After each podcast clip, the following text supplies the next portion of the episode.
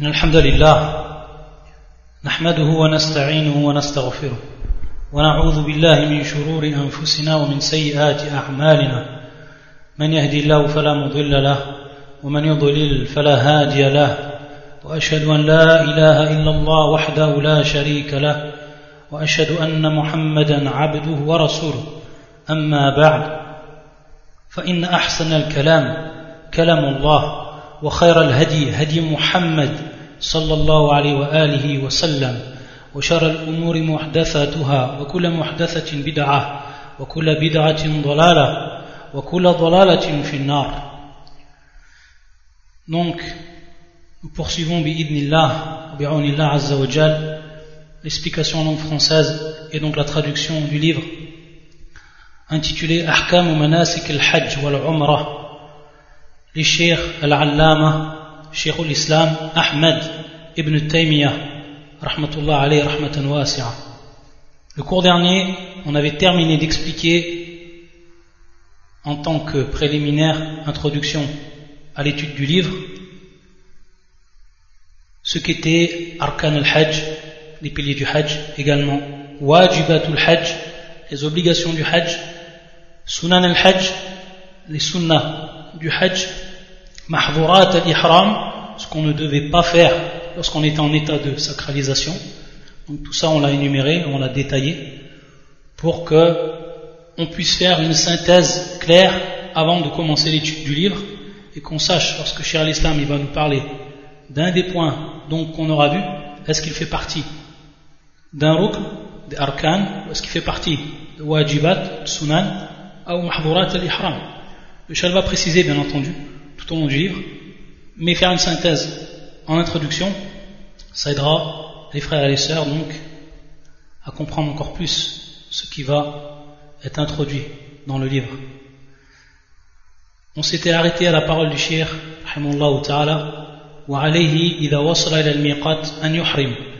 et on avait donc expliqué que lorsqu'on arrivait à ce qu'on appelle al-miqat, et on avait dit ici al-miqat al-zamani, c'est donc une limite, une limite dans le lieu, c'est délimité au niveau du lieu, au niveau donc du parcours, an yuhrim. Et on avait dit que al-ihram, on avait expliqué ce que c'était, et que ça reposait ici bien entendu sur an-niyya se reposer sur un niya. Et donc, bien entendu, ici, c'est ar-rukn. Ça fait partie ici donc du rukn, ça fait partie donc du pilier, an yuhrim. Et ici, on le répète, qui est niya, qui est donc l'intention. Et on avait dit qu'avec cette intention, il fallait automatiquement soit une parole ou soit un acte. Et si par exemple, la personne, elle commence à réciter talbiya, yulabbi, alors bilittifaq yanaqid al-ihram c'est-à-dire donc que ici automatiquement il devient bel et bien muhrim il est donc en état de sacralisation. À partir de cette niya et à partir de cet acte ou de cette parole qu'il a dit. Et le shir ensuite il va nous parler de ce qu'on appelle al-mawaqit qui est le pluriel de miqat. Donc ces termes ces termes, si on peut les écrire en arabe et également en phonétique, pour que ce soit plus clair lorsqu'on les prononce, le fait de les avoir sous les yeux, ça facilite la mémorisation. Donc, al-mawaqit, c'est le pluriel de miqat. Il nous dit le shir al-mawaqit khamsa. Donc, ces mawaqit, elles sont au nombre de 5. On a donc dit des limites de lieux. La première, nous dit Dhul Hulayfa. Dhul Hulayfa. Le deuxième, c'est Juhfa. Le troisième, c'est Waqarnul Manazil. Ou le quatrième, c'est Lam. Et le dernier, Wadhatu Irq. Wadhatu Irq. Donc ici, le chien nous a cité les cinq mawaqit. Dhul Hulayfa. والجحفة وقرن المنازل ويلملم وذات عرق. Et nous dit le chien, après les avoir cités, ولما وقت النبي صلى الله عليه وآله وسلم المواقيت قال هن لأهلهن ولمن مر عليهن من غير أهلهن لمن يريد الحج والعمرة ومن كان منزله دونهن فمهله من أهله حتى أهل مكة yuhilluna min Mekka. Ce hadith qui vient de nous citer, donc la parole du shir ici, c'est tout simplement nas al hadith. Il nous a cité le hadith comme il est rapporté dans l'authentique de l'imam al-Bukhari et également dans l'authentique de l'imam muslim, donc muttafaqun alayh min hadith ibn Abbas radiyallahu ta'ala anhuma. Il nous dit, en rapportant cette parole du prophète sallallahu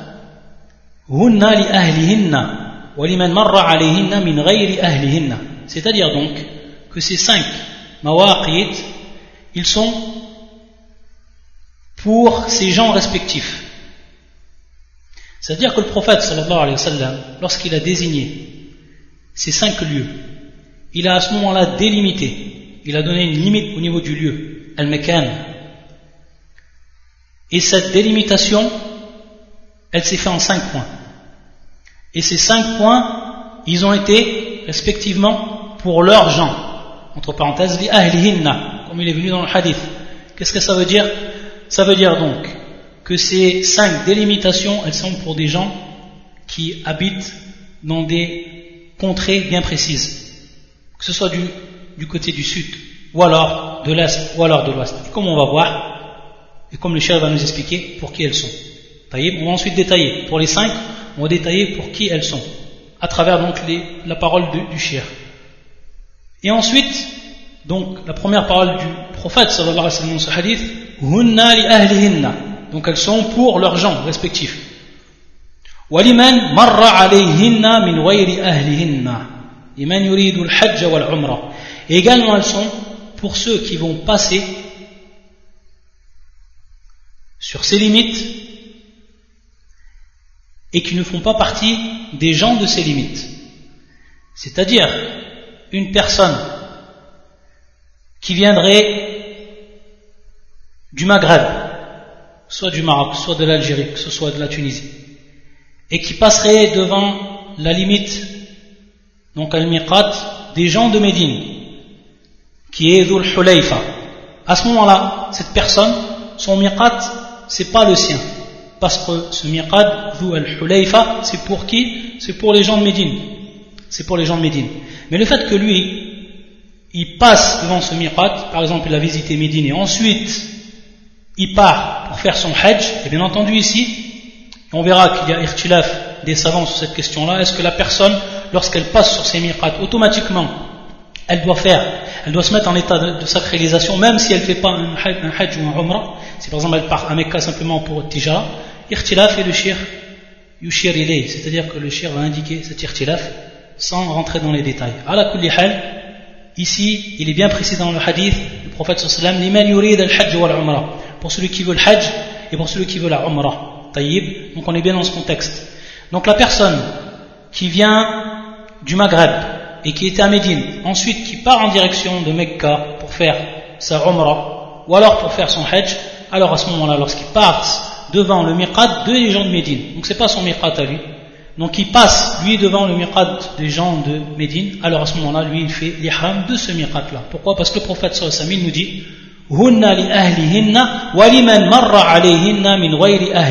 et pour ceux donc qui vont y passer sans qu'ils font partie de ces gens à cette donc à cette limite à ce miqat.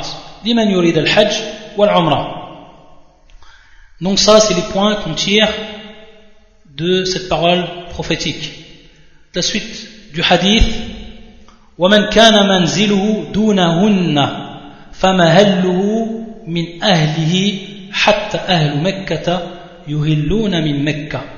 Maintenant, la deuxième possibilité qui se présente, et le prophète sallam va y répondre, c'est-à-dire que la personne, elle habite après cette délimitation. Qu'elle se trouve donc entre ce miqat et Mekka, jusqu'à même les gens de Mekka. Parce que le prophète sallam dit Hatta ahlu Mekkata c'est-à-dire même les gens de Mecca.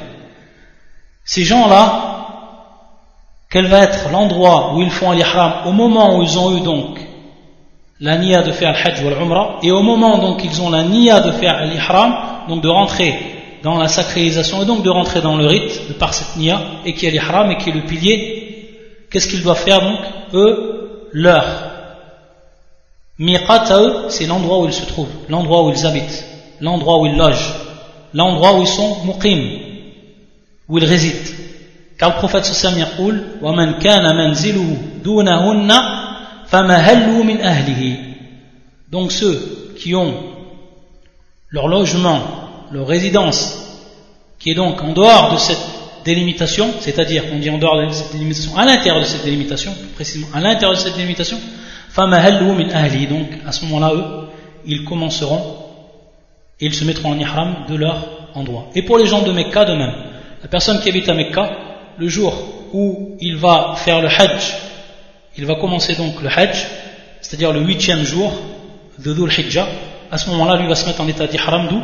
Il va se mettre en état d'ihram de Mecca. Après, bien entendu, ici, y a également un irtilaf des gens de, de science. Est-ce qu'il y a une umrah pour les gens de Mecca ou pas? À c'est une autre question. Donc, lorsque vient le jour du début du, du Hajj, les gens de Mecca, eux, ils font donc? Ils deviennent en état d'ihram, de l'endroit où ils habitent, de leur résidence même, de leur maison même. Taïb, ça donc c'est pour la jurisprudence, la compréhension de ce hadith du prophète sallam concernant al-mawaqit. Concernant al-mawaqit. Ensuite, le shir va nous dire Fadul Hulayfa ya ab'adul mawaqit. Donc, Dhul Hulayfa, comme on l'a dit, c'est pour les gens de Médine. C'est pour les gens de Médine. Et c'est là où la plupart des gens, aujourd'hui, tous ceux qui viennent, par exemple, d'Europe, qui viennent du Maghreb, etc., et qui font donc le Hajj, principalement, et dans la plupart des cas, ils vont d'abord à Médine. Et ensuite, donc, lorsqu'ils partent de Médine, en direction de Mecca, pour accomplir leur pèlerinage, ou alors pour accomplir leur Umrah, ils vont passer devant ce miqat. Et c'est là où il a été construit, donc, une grande mosquée. Et ce masjid, Usama Masjid al-Shajara. Masjid al-Shajara. Et on va voir ce que va dire le cher lui-même. Fadhul Hulayfa hi ab'adul mawaqit. Dhul Hulayfa, donc ce miqat des gens de Médine, c'est le plus éloigné des mawaqit. Taïb, pourquoi Parce que simplement c'est l'endroit qui est le plus éloigné de Mecca par rapport aux autres mawaqit. بينها وبين مكة عشر مراحل أو أقل أو أكثر بحسب اختلاف الطرق فإن منها إلى مكة عدة طرق وتسمى وادي العقيق Donc le shaykh nous dit, ici il fait référence donc à des, unités de mesure, il dit ashru marahil, à la kulli hal, ceux qui sont partis donc depuis Miqat al-Medina jusqu'à Mecca, ils savent combien il y a de kilomètres à peu près, c'est vers les 400 kilomètres. À la kulli. Ici c'est simplement une précision qui est donnée par le shaykh et il nous dit suivant bien entendu les différentes euh, routes qu'on va emprunter. Parce qu'avant il y avait plusieurs route pour aller jusqu'à Médine, pour aller Arfan jusqu'à Mecca, pas comme aujourd'hui, bien entendu, on a une route principale qui va mener donc jusqu'à Mecca. Donc bien entendu, tous ces termes qui sont employés comme Dhul Hulayfa, ces, ces délimitations donc se trouvent dans des endroits. Et ces endroits-là, ils portent bien entendu des noms. Comme ici, le cas de Dhul Hulayfa, c'est dans une plaine, cette plaine qu'on appelle Al-Aqiq, Wadi Al-Aqiq. Wa masjid wa yusamma masjidu shajara. On appelle la mosquée de l'arbre, si on traduit bien entendu mot وفيها بئر. وفيها بئر تسميها جهال العامة بئر علي. لظنهم أن عليا قاتل الجن بها وهو كذب فإن الجن لم يقاتلهم أحد من الصحابة. وعلي أرفع قدرا من أن يثبت الجن لقتاله. ولا فضيلة لهذا البئر ولا مذمة.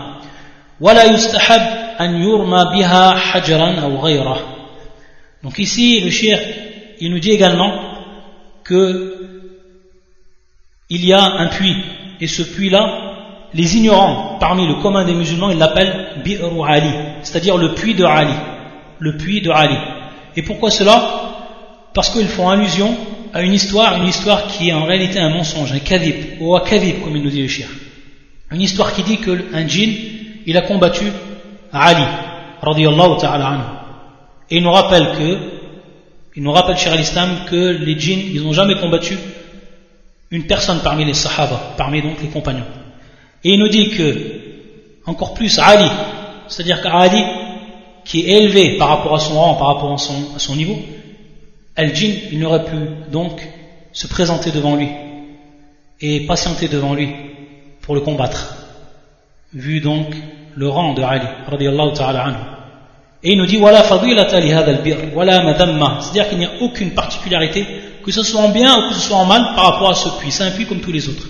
Et ce qui est raconté, et le fait qu'on appelle le puits de Ali, c'est en vérité un mensonge. Et également, il n'est pas recommandé d'y jeter donc des pierres ou autres, comme le font al-juhal, comme le font donc les ignorants, qui croient à cette histoire, et qui croient donc ici qu'il y a un, bienfait à faire cela, ou alors que cela est mustahab fid Wahada, bien entendu, tout, tout, cela, ça fait partie de l'ignorance des gens. Wallah musta'an. Ça donc c'est pour Dhul Hulayfa. Ensuite, il يقول رحمه الله وأما الجحفة donc ici le deuxième miqat qu'on appelle al-juhfa al-juhfa وأما الجحفة فبينها وبين مكة نحو نحو ثلاث مراحل وهي قرية وكانت تسمى مهيعة أو مهيعة وهي اليوم خراب ولهذا صار الناس يحرمون قبلها من المكان الذي يسمى رابغا. وهذا ميقات لمن حج من ناحية المغرب كأهل الشام ومصر وسائر المغرب. لكن لكن إذا اجتازوا بالمدينة النبوية كما يفعلونه في هذه الأوقات أحرموا من ميقات أهل المدينة فإن هذا هو المستحب لهم بالاتفاق Donc le deuxième qui va citer, qui est Al-Juhfa, il va encore nous indiquer donc de près une unité de mesure. Et on voit que c'est beaucoup moins, que c'est même plus de trois fois moins éloigné que Dhu al-Hulayfa. Parce que le premier c'était Ashra Marahil et celui-là c'est Thalatha Marahil faqat. Donc on voit qu'il y a une grosse différence de distance entre les deux. Et il nous dit que c'est à, la base un village. C'est-à-dire dans le temps, elle était remplie. Et cette ville-là, on l'appelait donc Mahya'a, comme ça. Ou alors Muhya'a, al-Fatha ou bidhamma. Et donc aujourd'hui, elle est désertée. Il n'y a plus rien. C'est-à-dire que les gens ils vont ils font donc leur, leur ihram juste avant من المكان que l'on appelle donc rabir rabir bilghain donc ça c'est l'endroit qui aujourd'hui ou à partir duquel les gens font donc al-ihram من المكان الذي يسمى رابغا وهذا ميقات لمن حج من ناحية المغرب كأهل الشام ومصر وسائل المغرب c'est-à-dire donc ça c'est pour les gens de l'Occident et quand on dit bien entendu les gens de l'Occident c'est par rapport à Mecca et donc ici c'est Ahl Sham donc les gens du Sham et Sham de nos jours c'est bien entendu la Syrie la Palestine la Jordanie ou Misr également donc l'Égypte et également le reste du, Maghreb, donc tous les pays du Maghreb. Ça donc, c'est ce qu'on appelle, et comme cela est venu dans le, hadith du prophète sallam, c'est son nom qui été donné par le prophète sallam, ce qu'on appelle donc al-Juhfa, et qui est le miqat de ces gens-là. Et ici donc il va nous rappeler le shir ce qu'on avait dit un peu avant. Si les gens maintenant, lakin ou donc les gens, que ce soit de, l'Égypte, que ce soit du, Maghreb, ou alors les gens du Sham, S'ils passent maintenant devant, c'est-à-dire donc qu'ils vont être à Médine, et qu'ensuite donc ils vont voyager, est-ce qu'ils doivent faire l'ihram depuis miqat al-Medina, donc depuis le miqat des gens de Médine, qui est d'où al-Hulayfa, il nous dit le shir ou al-mustahab, c'est-à-dire que cela est le préférable, la bil ittifaq, c'est-à-dire c'est-à-dire ici l'ensemble des savants, donc l'accord des savants pour dire que cela est mustahab, que cela donc est est mieux, que cela est recommandé, qu'il fasse l'ihram depuis le miqat des gens de Médine. Taïb. Par contre, s'il le retarde jusqu'à qu'ils arrivent à Al-Juhfa, fafihi nizar, fafihi nizar. C'est-à-dire que si eux maintenant ils le retardent et qu'ils font leur ihram à un endroit bien entendu qui est plus proche que Dhul Hulayfa, c'est-à-dire que maintenant les gens du Maghreb, s'ils passent à la délimitation qui a été faite du prophète sallam pour les gens de Médine, mais qu'eux ils font pas leur ihram à ce moment-là. Pourquoi? Parce qu'ils disent nous on est min al maghreb petit exemple, alors min al sham et qui font donc leur ihram plus loin, c'est-à-dire donc, on en a vu, la, délimitation pour eux, elle est plus courte, vu que c'est, leur délimitation à eux c'est al-juhfa. Donc ici le shir nous dit qu'il y a ikhtilaf, ils retardent donc leur ihram jusqu'à cet endroit-là, ou là, cette délimitation qui en parle al-juhfa, il dit ici qu'il y a ikhtilaf, c'est-à-dire niza' ikhtilaf, c'est-à-dire donc il y a une divergence entre les savants. On ne va pas détailler, car de nos jours, tous les gens ils font l'ihram depuis Dhu al-Hulayfa, qui fait partie de l'ihram des gens de, de Médine. Taïb. Comme nous a dit le shir, c'est ce qui est préférable pour eux. Et en relation avec la parole du prophète, si on revient au hadith, il a dit le prophète, comme on l'a expliqué?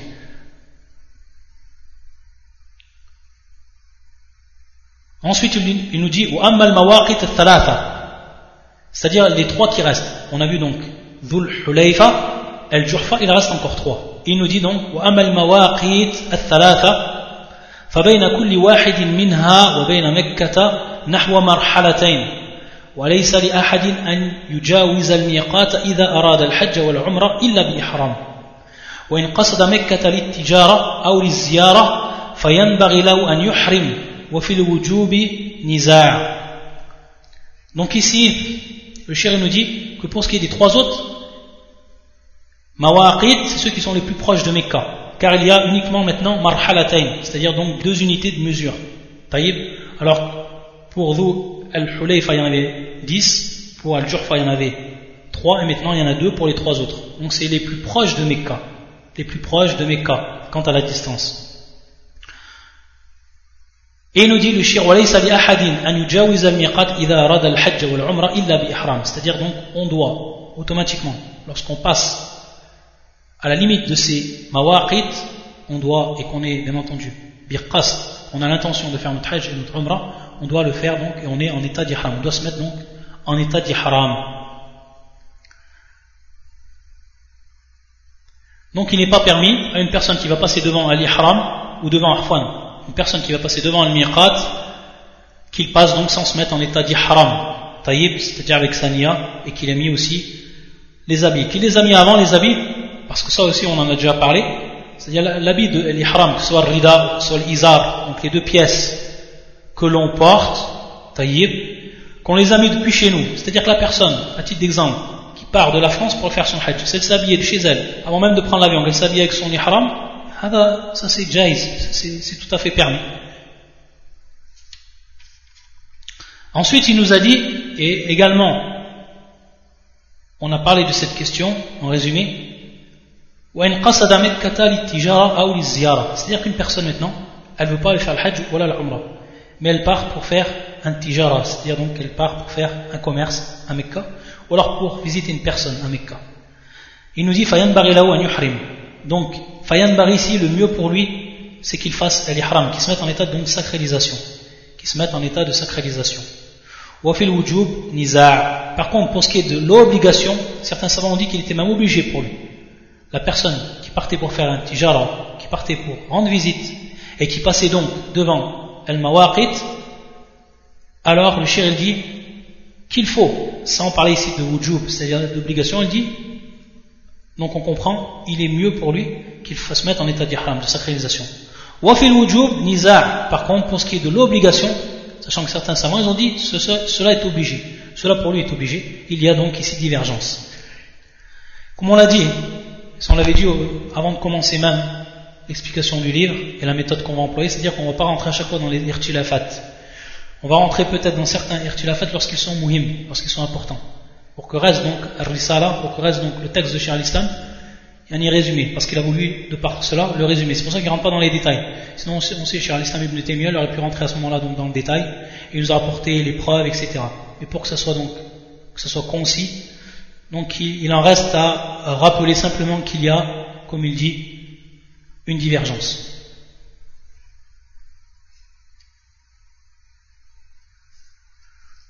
Taïb, pour préciser donc le reste des al-mawaqit et pour qui ils ont été désignés. Donc, ce qu'il avait dit le shir en troisième, Qarn al-manazil. Qarn al-manazil. Qarn al-manazil. Ça donc c'est pour Ahlul Najd. Ça c'est pour Ahlul Najd. C'est-à-dire donc les gens qui viennent du Najd. Que ce soit donc en direction de Riyad, etc. Les gens donc du Najd. Ceux qui viennent de cet endroit-là, eux également ils ont un, un miqat pour eux. Et qui s'appelle donc Qarn al-Manazil. Ensuite, en, quatrième, il avait cité le shir Yalam Lam. On voit ici deux lames. Yalam Lam. Et Yalam Lam, c'est pour Ahlul Yemen. Ce miqat, il s'éloigne de Mecca depuis le sud, direction donc du sud. Mais d'aujourd'hui, les gens du Yémen, ils font eux leur ihram, donc dans une ville qui s'appelle Qaryatun Sa'dia, un village qui s'appelle Qaryatun Sa'dia, comme ça, depuis nos jours, donc, c'est là où ils font donc eux leur ihram. C'est la délimitation pour eux. Il s'appelle Yalam Lam. Et ensuite le dernier, et qui est pour les gens de l'Irak, Ahlul Iraq, les gens de l'Irak, et qui s'appelle Dhatu Irq. Dhatu Irq. Ça c'est le cinquième, Dhatu Irq. Pour les gens de l'Irak, Dhatu Irq. Donc ça c'est pour les cinq, et pour qui ils ont été donc attribués respectivement. Ensuite, le, le shir dit, rahimahullah,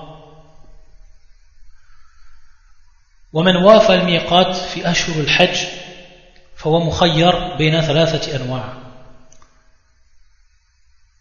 Donc celui qui va passer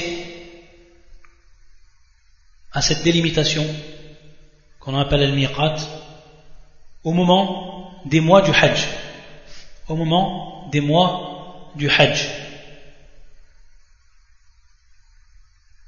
On verra également qu'il va y avoir ici un irtilaf pour la personne qui va faire son ihram avant les mois du hajj. Et on a vu ce qu'étaient les mois du hajj. Shawwal, Dhul Qa'da ou Dhul Hijjah. Donc ça c'est les trois mois du, du hajj. Shawwal, Dhul Qa'da ou Dhul Hijjah. Donc il nous dit le shir, وَمَنْ وَافَ الْمِقَاتِ فِي أَشْهُرُ الْحَجْ Donc on va voir un peu plus tard, lorsqu'une personne va faire son ihram avant les mois du hajj. C'est-à-dire donc avant Shawwal titre d'exemple, elle passe au miqat, elle fait donc, à l'intention bien entendu de faire le, humra ou le hajj, ou de, faire le hajj, elle le fait donc avant le, mois de Shawwal, par exemple le mois du ramadan ou avant. Ici on verra donc quel irtilaf des savants. À la kulli nous dit le shir, ومن وافى الميقات في أشهر الحج celui donc qui va passer donc devant le miqat et qui a donc l'intention de faire son hajj durant les trois mois du hajj il a donc le choix d'accomplir trois catégories. Et ce sont donc les trois catégories ou les trois formules du pèlerinage qui sont autorisées en islam. Et c'est ce que va nous citer ici le shir. وهي يقال لها التمتع والإفراد والقران donc ces termes qu'il faut connaître par cœur également وهي التي يقال لها التمتع والإفراد والقران donc التمتع qui est le premier il faut les noter également.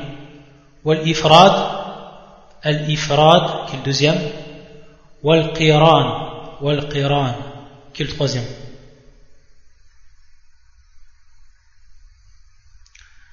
Et simplement, le shir va nous préciser que pour ce qui est de Al-Qiran, on dit dès maintenant, qu'on a cité les noms, il faut savoir que Al-Qiran, au niveau de la Sunna, c'est au niveau des paroles du prophète Également les paroles des Sahaba, il lui donnait comme nom Atamattu également. Il lui donnait comme nom également Atamattu C'est ce que va nous dire le shir, rahimahullah. Également, c'est ce que nous rappelle le Hafid ibn Hajar,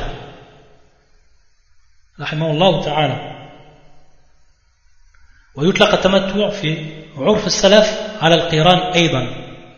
قال ابن عبد البر لا خلاف بين العلماء أن التمتع المراد بقوله تعالى فمن تمتع بالعمرة إلى الحج أنه الاعتمار في أشهر الحج قبل الحج. قال ومن التمتع أيضا القران لأنه تمتع بسقوط سفر النسك الآخر من بلده. ومن التمتع فسخ الحج أيضا إلى العمرة. طيب. Donc on voit ici d'après la parole de Ibn Hajar et celle qui cite également de Ibn Abd al-Barr rahmatullah al jamia que du temps du prophète également des sahaba il donnait comme nom au qiran ce que nous on appelle maintenant qiran pour bien faire la différence il lui donnait le nom également de tamattu. Simplement après lorsqu'on revient aux paroles des sahaba lorsqu'on revient donc à la sunna on n'est pas une ambiguïté. Et qu'on dise en fait le, le tamattu maintenant tamattu que je connais c'est en réalité différent de ce que je vois dans la sunna tout simplement parce qu'en réalité dans la sunna al-qiran qui est donc différent du tamattu par rapport donc à l'istilah par rapport à la convention, c'est ce qui était utilisé donc dans la sunna, tamattu, et on voulait parler al-qiran. Donc c'est ici une précision qu'on donne, pour pas qu'il y ait ensuite un iltibas, taïb, pas qu'il y ait une ambiguïté pour les frères et les sœurs. Donc lorsqu'on dit tamattu ou al-ifrad ou al-qiran, c'est bien trois différents. Sauf que al-qiran, également dans la sunna et dans la parole des sahaba, il l'appelait comme également un tamattu. Et comme il est venu dans le verset du Coran, فَمَنْ تَمَتَّعَ بِالْعُمْرَةِ إِلَى الْحَجِّ Donc on voit que ce terme, il revient c'est un terme coranique. Tamattu. Ou l'ifrad, l'ifrad qui veut dire, qui, qui, revient donc à la notion d'être seul, isolé, parce qu'à ce moment-là on va faire le hajj uniquement. Ou al-qiran, al-qiran qui vient donc également de la notion de, de rassembler. Al-qiran qui vient donc de la notion de rassembler. Pourquoi Parce qu'on va rassembler le hajj et la umrah. On va expliquer, inshallah, cela en détail, simplement pour donner ce que veut dire al-tamattu et d'où c'est pris, ou l'ifrad, ou al-qiran. Ensuite, il nous dit le shir, rahmatullah alayh, إن أهل بعمرة فإذا حل منها أهل بالحج وهو يخص باسم التمتع Donc le tamattu, c'est celui-là. C'est que la personne, elle va accomplir dans un premier temps la umrah. Donc une umrah complète. Une umrah complète. Comme on pourrait faire une umrah en dehors des mois du pèlerinage? Donc une umrah complète. Taïb. Lorsqu'il a fini sa umrah, il a terminé tous les actes que l'on doit faire durant la umrah, les piliers, les wajibat, etc. il revient à son état initial, c'est-à-dire qu'il n'est plus en état de sacralisation. Ensuite, donc, une fois qu'il a fini cette umrah, il redevient en état normal, donc il n'est plus en état de sacralisation. Et au moment où on va arriver le jour du début du Hajj, donc le huitième jour de Dhu al-Hijjah, à ce moment-là. Donc il se remet en état de sacralisation et il va commencer donc son Hajj. Taïb. Donc à ce moment-là, c'est ce qu'on appelle at-tamattu. C'est ce qu'on appelle at-tamattu. Il va faire donc son Hajj complet. Est-ce que c'est clair? Inch'Allah ta'ala. C'est-à-dire spécialement on va lui donner le nom de tamattu. Il dit bien ça, car on sait que, comme on a expliqué à tamattu également, on veut dire al-qiran. À la kulli hal ici, tamattu spécialement. Tamattu spécialement.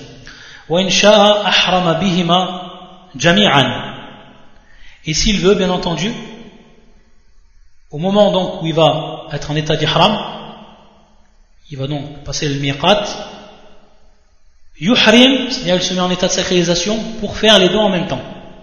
C'est-à-dire pour faire al-umrah, pour faire le hajj en même temps, sans donc qu'il y ait ici une séparation entre les deux. Donc on voit que c'est, c'est pour ça qu'on appelle, on va appeler cela al-qiran. C'est pour ça qu'on va appeler cela al-qiran, parce qu'on voit qu'il y a un rapprochement. Taïb, comme si on racolait donc le hajj à la umrah. Wa insha'a bihima jami'an. Taïb, أو أحرم بالعمرة ثم أدخل عليها الحج قبل الطواف sinon et c'est également la deuxième possibilité pour ce qui est de Al-Qiran donc on est toujours dans le Qiran c'est-à-dire qu'il commence par une Umrah أو أحرم بعمرة c'est-à-dire donc il commence par une Umrah il fait son Ihram en a l'intention de faire sa, sa Umrah Et ensuite, c'est-à-dire avant qu'il commence donc, de faire le tawaf, lors de cette umrah-là, de cette umrah-là, il a la niya donc de raccrocher à elle le hajj. De raccrocher à elle le hajj. Taïb, à ce moment-là, il est en état de qiran. Il nous dit, wahoua al-qiran. Bien entendu, ici, il y a également un ikhtilaf des savants. Est-ce que il faut que ce soit automatiquement avant le tawaf de cette umrah ou après le tawaf À la ici, ce que le shir nous dit, c'est qabl tawaf. C'est donc avant qu'il commence le tawaf de, ce, cette umrah, il a donc l'intention, à ce moment-là, de rassembler la Umrah avec son Hajj. De rassembler plutôt son Hajj avec sa Umrah. De rentrer donc son Hajj dans, dans la Umrah. Taïb. Et bien entendu, à ce moment-là, il n'y aura pas de tahallul, c'est-à-dire qu'il ne va pas délaisser son état de sacralisation entre la Umrah et le Hajj. Il reste toujours en état de sacralisation. Contrairement à Tamattua. Taïb. Donc on, répète pour ce qui est de Al-Qiran. C'est soit donc dès le départ, lorsqu'il passe au miqat, yulabbi bi'umrati wa hajj, Allahumma labayka bi'umrati wa hajj. Taïb. Et à ce moment-là, donc, il est en état de qiran. Il va faire donc sa umrah, et ensuite il va faire son hajj. Ensuite, la deuxième possibilité, c'est qu'il yuhrim bil umrah. Il dit Allahumma labayk bi umrah. Et ensuite, une fois qu'il est arrivé à Mecca, qu'il va commencer sa umrah, ou alors avant, le principal soit avant le début du tawaf, il met dans son intention, il met dans son intention de faire le hajj. Il met donc dans son intention de rapprocher ou de rapprocher le hajj à cette umrah. Taïb. Donc on voit la différence entre les deux, mais pour ce qui est du résultat, on appellera les deux al-qiran. On appellera les deux al-qiran.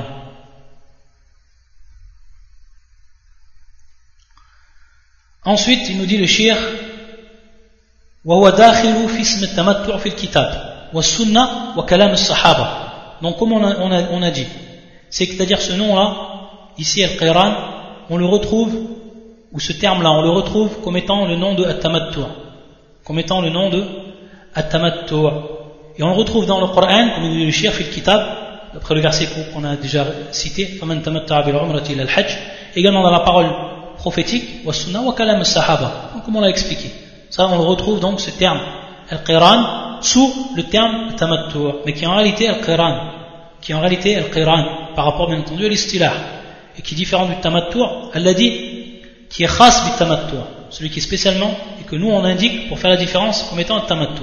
Wa insha'a ahrama bil hajj mufridan ou al-ifrad. Ou alors s'il veut, il fait uniquement le hajj, sans faire donc la umrah sans faire donc de umrah, uniquement donc le hajj. C'est-à-dire au moment donc il va passer. C'est-à-dire qu'il va faire uniquement donc son hajj, et c'est pour ça qu'on dit uniquement son hajj. C'est-à-dire que ça va être isolé de toute umrah. C'est pour ça qu'on dit al-ifrad, ça vient de là ce terme. Wa insha bil hajj mufridan wa al-ifrad. Tayyib. Donc il fera ici uniquement le hajj en lui-même, sans le raccrocher à une umrah. Donc ça c'est pour ce qui est des trois catégories du hajj, ou les trois formules du hajj. Ensuite, le shir, rahimahullah, il va rentrer dans la question de al-afdaliya.